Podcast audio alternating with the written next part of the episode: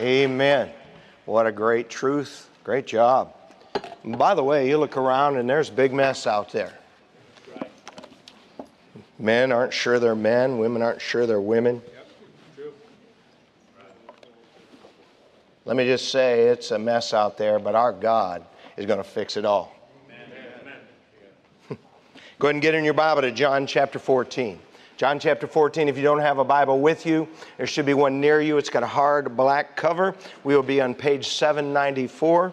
John chapter 14, for several months now on Sunday mornings, we have been talking about things Jesus said exclusively to his disciples. Remember, at times, Jesus spoke just to someone who was not yet saved. Most of the time, he spoke to a crowd that was a mixture of those who were his disciples and those who were not. But on occasion, he spoke only to those who had already believed, those who had believed him to be the Christ, believed him to be the Messiah. They were called his disciples. The word disciple just means learner. And so, though the primary purpose of Christ's coming the first time was to seek and to save that which was lost, to die for our sins on the cross and rise again to conquer death, he also spent a lot of his time teaching his disciples. And as a disciple of Jesus, I want to know what Jesus had to say to his disciples. Uh, by the way, just as a reminder to everyone, we are working through lots of new things here. All right, you're going to be able to look around and see places. Why isn't there a shelf there? Uh, why isn't there molding on the steps on the platform? Uh, listen, please just be patient. We'll work through it. Uh, there are a lot, a lot of little things that took us months and years to work out before. Uh, we are here in a mostly finished building to glorify God through Christ Jesus. Amen. And so all that other stuff will take care of itself. Last week, we talked about Jesus giving his disciples his marching orders for the focus of his churches. Uh, the world has an agenda uh, for the Lord's church. A lot of believers have their own agenda for the Lord's church. Uh, but Christ's agenda for his churches is that they go with a gospel message to the world, that they baptize those who have believed in the name of the Father and of the Son and of the Holy Ghost, and that they teach those disciples the things that Jesus taught. And that is exactly that third prong of that commission, is what we're doing on Sunday mornings uh, together. Uh, you know, one of the great things about the Bible as the final authority instead of some organization or an individual is that we can have honest discussions about what God, the author of the Bible, meant when he wrote something down. Uh, it's no surprise to anyone here that there are a lot of places in the Bible that people wrest uh, W R E S T, out of their context. Uh, some take things out of context in the Bible because uh, they have an evil agenda and they're trying to mislead people. Uh, others, uh, they're sincere. Um, but they really don't want to know what the Bible is saying in its context because uh, it's contrary to something they're doing or believing. And we're going to talk this morning about uh, one of those verses that is often uh, twisted by well intentioned people. And people are very susceptible to the misuse of this particular Bible verse because everyone would like to do something uh, that's considered great. Most of us, if not all of us, would like to do something in life that would be considered great. Now, we may not believe that we can ever do something like that, but if we could, we would all like to. See, one of the things you and I make note of as we read the Bible are those special times when God was doing great miracles, transitional times. Times when God was doing something new and special, and He wanted to confirm His words by signs and wonders. Times like the Exodus from Egypt, when God was delivering a people out of enslavement in Egypt, and He was forming them into the nation of Israel and establishing the religion of Judaism. He did a lot of miracles and signs to substantiate that change. Times like the life and ministry of Jesus of Nazareth when he confirmed his deity and confirmed to anyone who was interested that he was the Messiah, the Christ that had been promised all the way from the book of Genesis in chapter 3. Lots of signs and miracles. Similarly, as the book of Acts begins and the apostles and the early disciples are beginning to carry out the Great Commission. When there was no written New Testament to confirm their message, God did great signs and wonders and miracles to confirm what they had to say. But you and I don't live today in a transitional time. Uh, today, you and I live in a time when uh, the life and ministry and resurrection of Jesus is done and the entire New Testament has been written.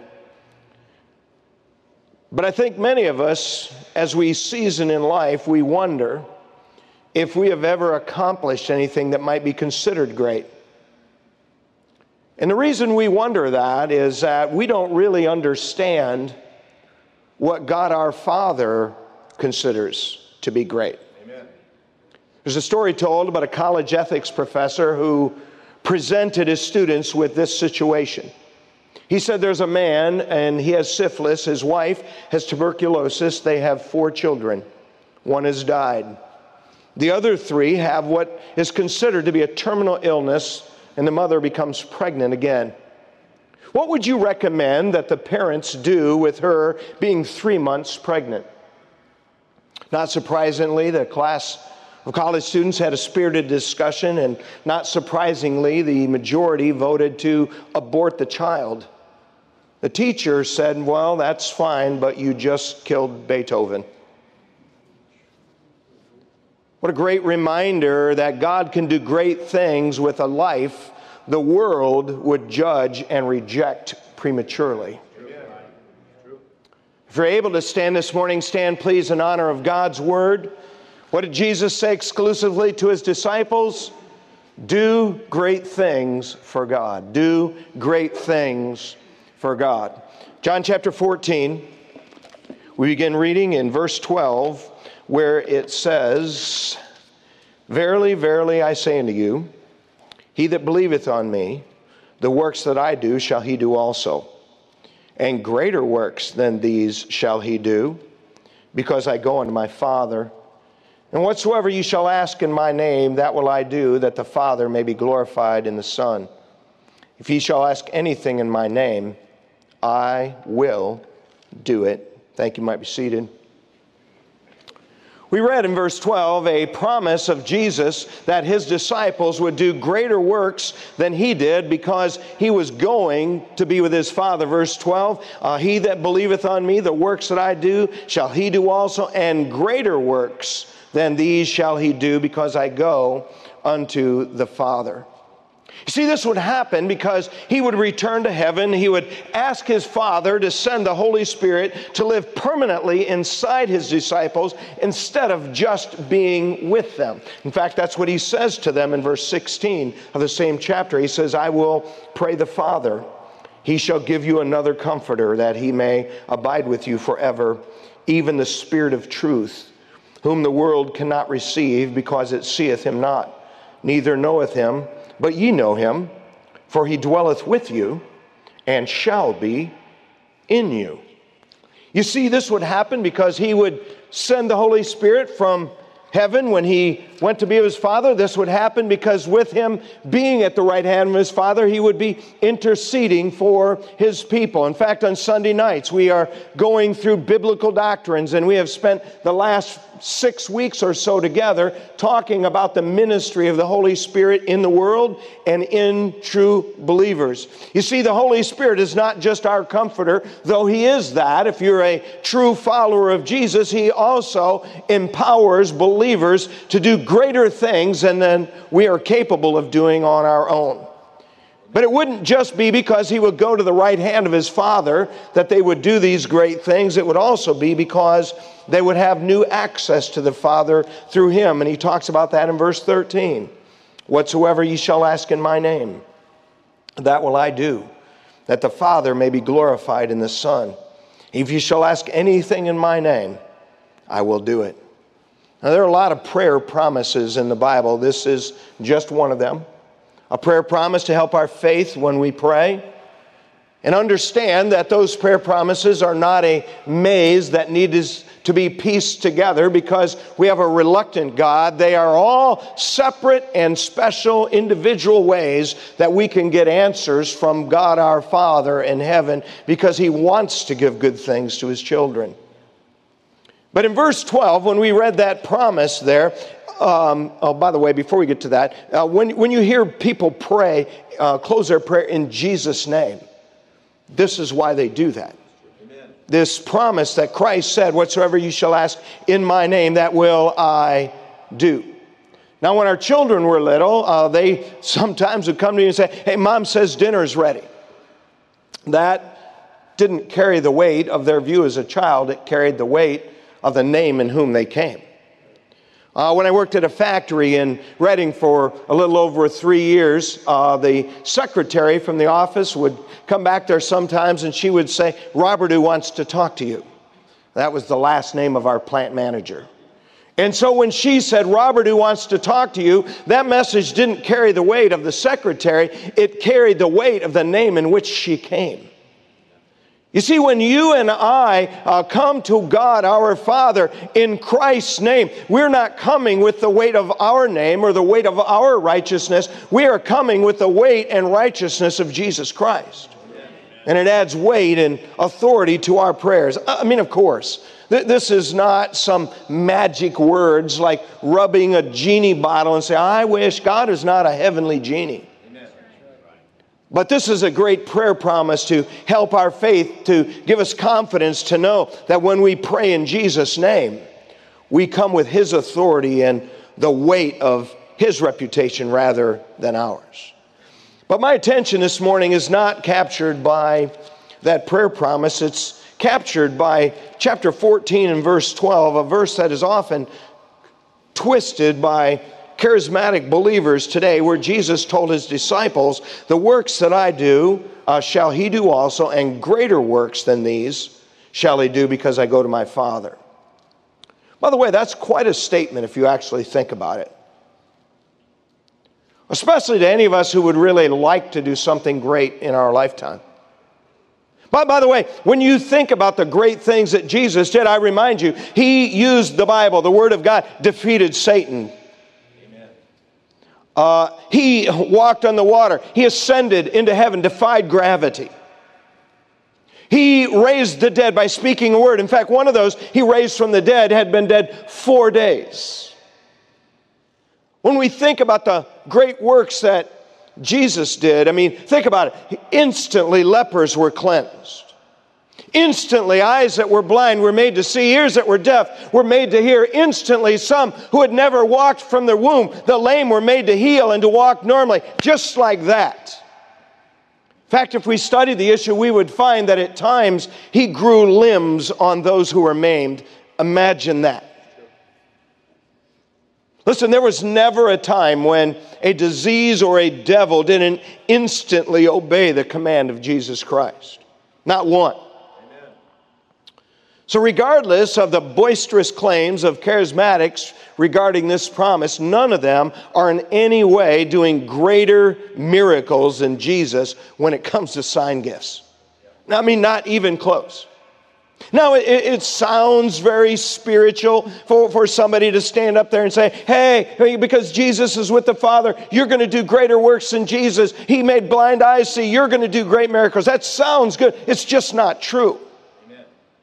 In fact, if you look at what they're doing, there is no comparison. I mean, you can, they have, there have been people who've gone behind these, what are so called healing crusades, and interviewed people who were allegedly healed at these healing crusades, and there was not a verifiable doctor's definition of their diagnosis, and no verifiable doctor's confirmation that anything happened. Listen, you compare that to somebody who was a leper who had their leprosy cleansed, somebody who was blind from birth to may be made to see, someone who was deaf from birth to not only hear but speak plainly, someone who was lame from birth to be able to walk, and somebody to grow an arm where there just used to be a nub. And I will tell you, no one today is doing anything comparable to what Jesus did. And so it obviously doesn't mean that. I mean, sometimes we read the Bible and it's difficult to know what it means. We can only know what it does not mean. I mean, even the apostles didn't do greater miracles than Jesus did. By the way, who among us doesn't wish we could pray and speak a word and someone be instantly better? Listen, there would be hundreds of people who would go to the bedside of missionary pastor in his 50s, Rick Rust, and make him better from terminal cancer. Who doesn't wish that were true? Is it not just almost the ultimate cruelty for those who claim that to be true and they don't hang out at Children's Hospital? If you've ever been there, I mean, your heart is crushed time after time after time. What sort of cruelty would think that they could do greater miracles than Jesus and not go down there and fix that? It's a great promise of some sort. But what did Jesus mean when he told his disciples they would do greater works than he did? Well, it means they would do greater things in scope. because physically, he basically did what he did with the Jews in and around Judea. His ministry through them expanded to the known world and all the Gentiles. Their works were greater in scope than his. His public ministry lasted three or three and a half years. Their ministry, with the exception of James, continued for decades. Their ministry was greater in length than his. Uh, his ministry produced about 500 disciples. Their ministry produced thousands of disciples from places and people of all sorts. Their ministry was greater numerically than his. This promise was literally fulfilled, just not the way some people try to say to justify their theatrics in Christ's name. And by the way, this promise for this morning also refers to each believer with the help of the Holy Spirit doing something God would consider to be great. Have you ever really thought about this? Greatness is not you and I fulfilling Jesus' potential. Greatness is you and I fulfilling our potential. Greatness is not you fulfilling my potential. Greatness is you fulfilling your potential. Greatness is not us accomplishing what we value in life. Greatness is accomplishing what God values in life.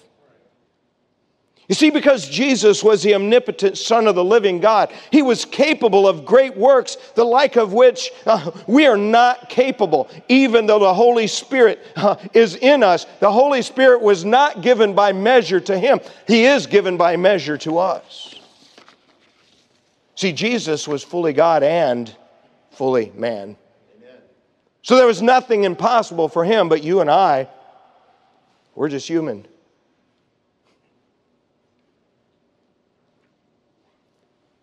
Jesus did great works, and they were a result of him being everything his Father intended him to be. He fulfilled his purpose.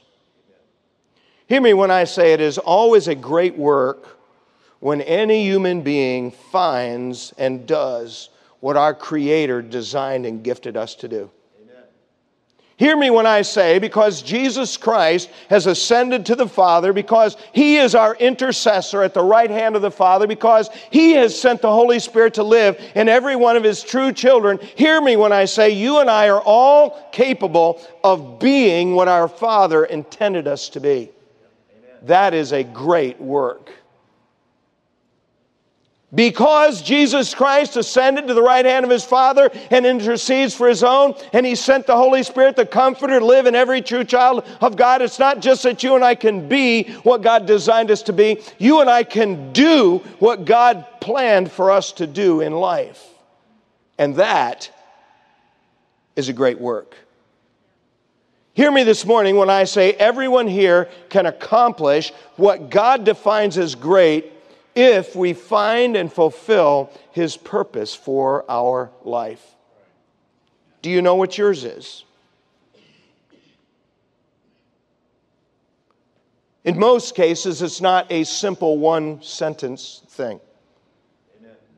Now, it might be true that there is one great purpose for which God gives every human being life and many secondary purposes. That might be true. But this is certainly true that God has a purpose for your life in Christ. And greatness is doing it. And what I'd like to do this morning is make some observations and applications of doing works God considers great. Please turn first in your Bible to Titus chapter 3. Titus chapter 3.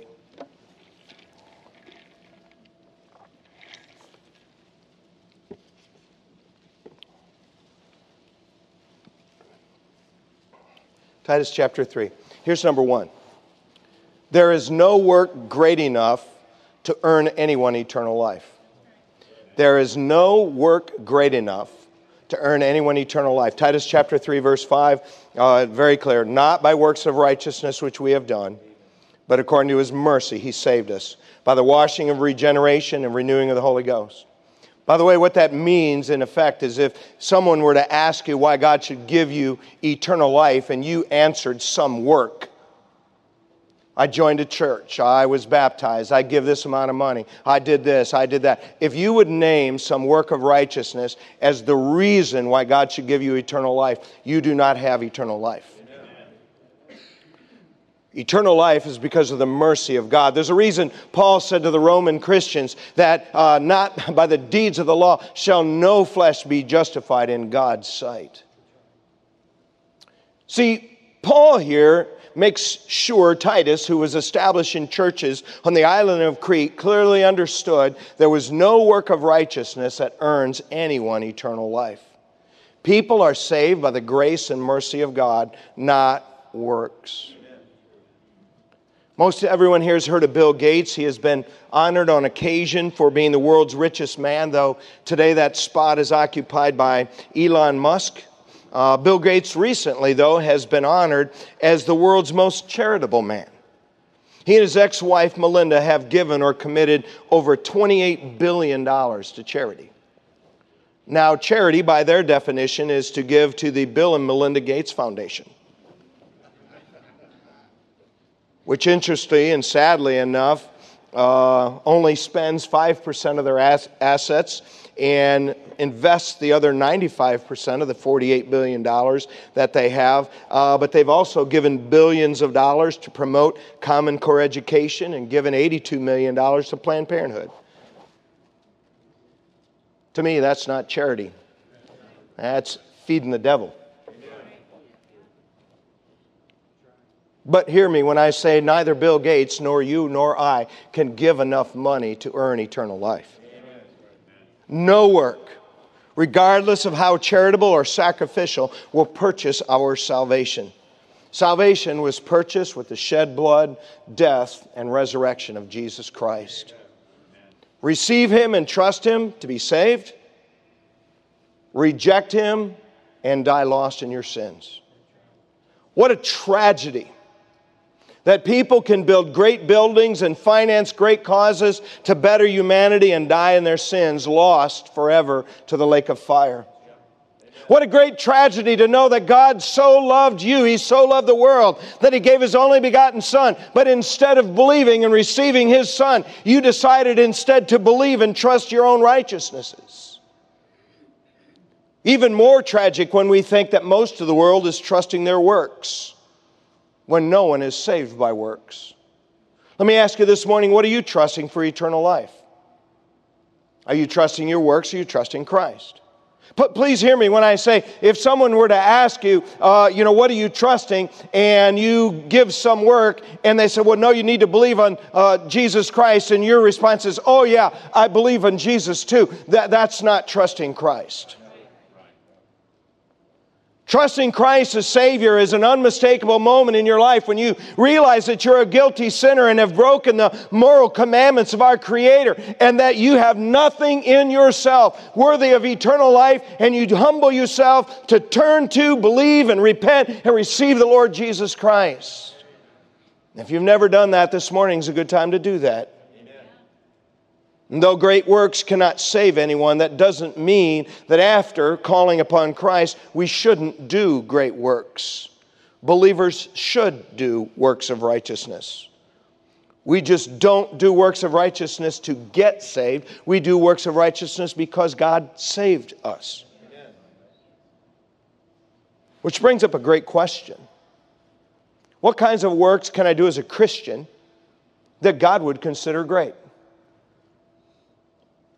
Turn back to James 1. You know, I think we often, we, we, we think, well, I, I'm, I'm not a missionary, I'm, I'm not a preacher, I'm, I'm not something someone would look to in, in public, and uh, we mistakenly think that great works are not for us. Listen, if you are a child of God, you are saved, you can do great things in your life kind of things does God consider great? Here's number one God considers overcoming great obstacles a great work. Notice in James chapter 1, verse 12, it says, Blessed is the man that endureth temptation, for when he is tried, he shall receive the crown of life, which the Lord hath promised to them that love him. Notice that you receive a crown of life if you endure temptation and continue to love Christ through it. By the way, one of the ways we know God considers something to be great is that He rewards it. There are five crowns mentioned in the New Testament, and one of those is given in the kingdom of God to those who endured temptation and continue to love Christ through it. Do you know it's easy to look around and to say, well, you know, these people haven't been through what I'm through. They, they don't know the difficulty that I have. They don't know how hard the home and neighborhood I grew up in was. They don't understand the difficulty I have at home with my family. They don't know all the health problems that I have. They don't know all the obstacles I face. It's very easy to look around and say, well, no one has it like I do, when in fact, everybody here has faces, has faced and continues to face obstacles of all sorts. But regardless of what your obstacle is, whatever your temptation is to quit on God and not love Christ through it, you and I can overcome whatever God allows in our life, and doing so brings a reward. Amen. Like many of you, I've seen people, for Christ's sake, who lost loved ones at times when no one would say, I understand that and yet they kept their chin up somehow by the grace of God and still had the joy and peace of God uh, in their life, and they still loved Jesus Christ through it all, even though that valley was dark. God counts that as great. Like many of you, I've seen people who suffered great physical setbacks. People who lived day after day with pain People who have been through obstacles of all sorts through the course of their life that were no fault to their own, and yet because of their faith in Christ, they didn't quit on God. They continue to love Christ. God says, you know what? That is a great work. And every believer here can do that great work. You see, overcoming and loving Christ not only brings the reward of God, it also opens a door for us to help and lift others facing the same obstacle. Do you know there's something specially powerful of being able to say, you know, I have been there. I felt that. And this is how I kept my mind on Christ and stayed faithful. Let me ask you will you do a work God considers to be great with the obstacles in your life, or will you do something else and miss that opportunity? But it isn't just overcoming great obstacles and continuing to love Christ that God considers to be a great work. Turn back in your Bible to 1 Thessalonians chapter 1.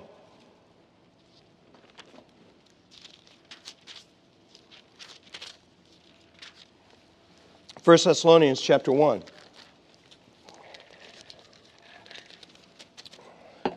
Secondly, God considers the combined effort of his people to be a great work. God considers the combined effort of his people to be a great work. Have you ever thought about how hard it is to work together?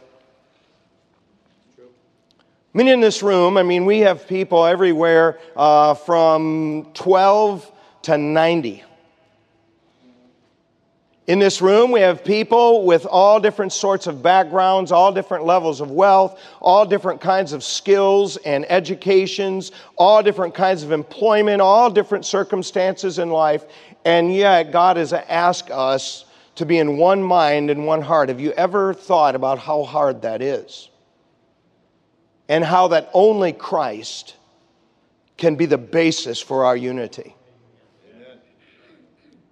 God considers the combined effort of his people to be a great work. In a book that is written to the church in Thessalonica, notice what he says about their combined effort in 1 Thessalonians chapter 1, beginning in verse 6. He says, And you became followers of us and of the Lord, having received the word in much affliction with joy of the Holy Ghost. Notice they followed Paul and his team and Christ. Uh, it wasn't easy, they did it with much affliction.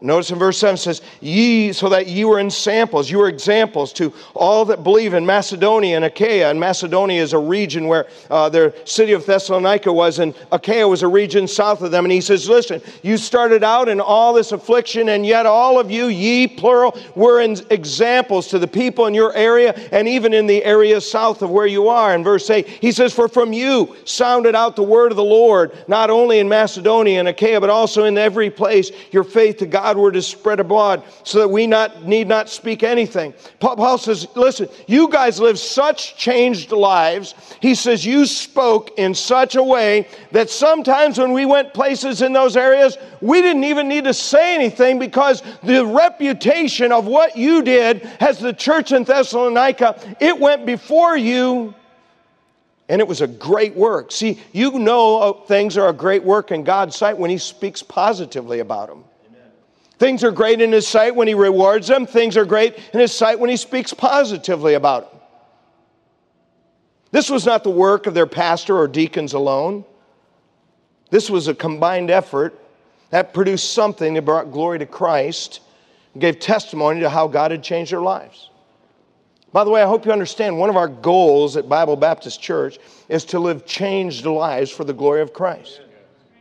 Hear me when I say it is absolutely the opposite of biblical Christianity when churches attempt to be more like our fallen world to reach the world. That is the opposite of Christianity. We're to live changed lives. When you come to Bible Baptist Church, people ought to treat you different than the world treats you. People ought to look different than the world looks. People ought to act different than the world acts because we're the people of God. And the combined effort of God's people doing so has a great effect and is a part of doing something great. It's a great work when everybody helps to do a flyer distribution. We haven't done ours yet this year. God willing, uh, sometime in this fall, we'll do 26 or 27,000 uh, gospel flyers. Will you help? It's great work when we combine our effort. You know, sometime in the next couple of months, we're going to assemble and ship 15,000 copies of John and Romans in the Spanish language to Nicaragua. It's a great work where God's people combine together to do it. Listen, uh, it's a great work when you walk in here and the building is clean, the grass is mowed, and the words are on the screen, and someone's running the sound. And eh, you would be shocked at everything that goes on so that people can come in here and complain that there's not a shelf up.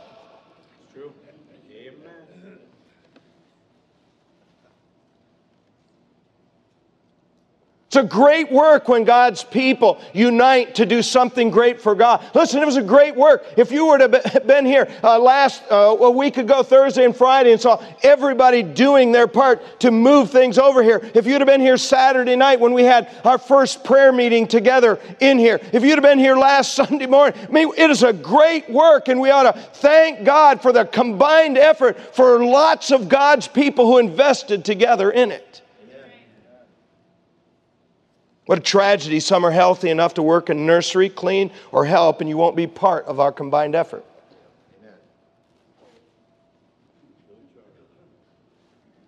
I have almost no respect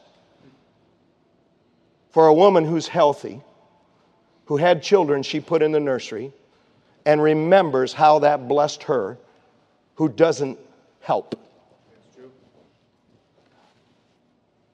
Amen for anybody was too afraid to say it. What a tragedy. Some here who were first attracted because someone was kind and warm and nice to you, but you don't return that to anyone else. So there, there's people you've been here for years and you still expect everyone to come to you. Amen. When, when, when are you going to grow up? When are you going to be a part of the great work instead of just observing the great work? Someone said, I long to accomplish great and noble tasks, but it is my chief duty to accomplish humble tasks as though they were great and noble. The world is moved along not only by the mighty shoves of its heroes, but also by the aggregate of the tiny pushes of each honest worker.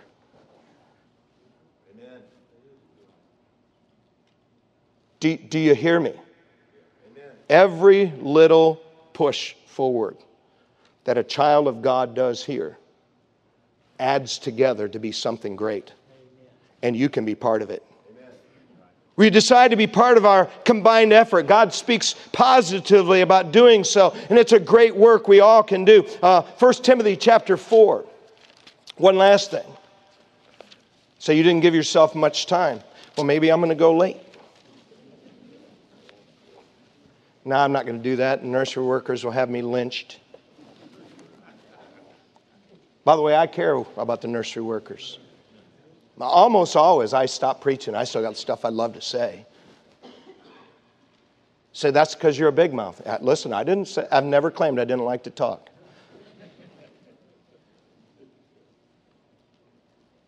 Lastly, God considers positive impact in the lives of others to be a great work. He says in 1 Timothy chapter 4, verse 12, Let no man despise thy youth. He was in his 30s. But be thou an example of the believers in word and conversation and charity and spirit and faith and purity. Till I come, give attention, give attendance to reading, to exhortation, to doctrine.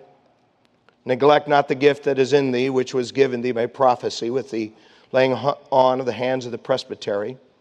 Meditate upon these things, give thyself wholly to them, that thy profiting may appear to all. Take heed unto thyself and unto the doctrine. Continue in them. Here it is. For in doing this, thou shalt both save thyself and them that hear thee.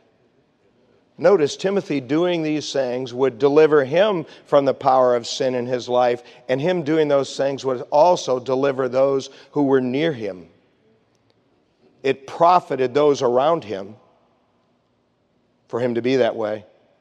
God considers a positive impact in the lives of others to be a great work. Amen. Listen, everybody in here is an example. Everybody in here is an influencer.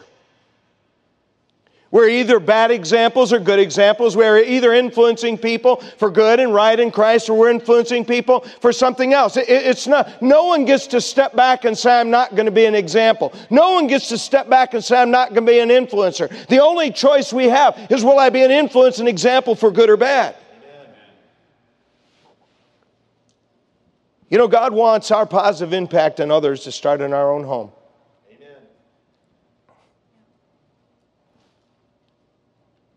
I pray and think all the time That I, want my wife, and my children, my daughters in laws, my grandchildren, I want them to rise higher in life. Because I laid down my life to be a stepping stone in their life.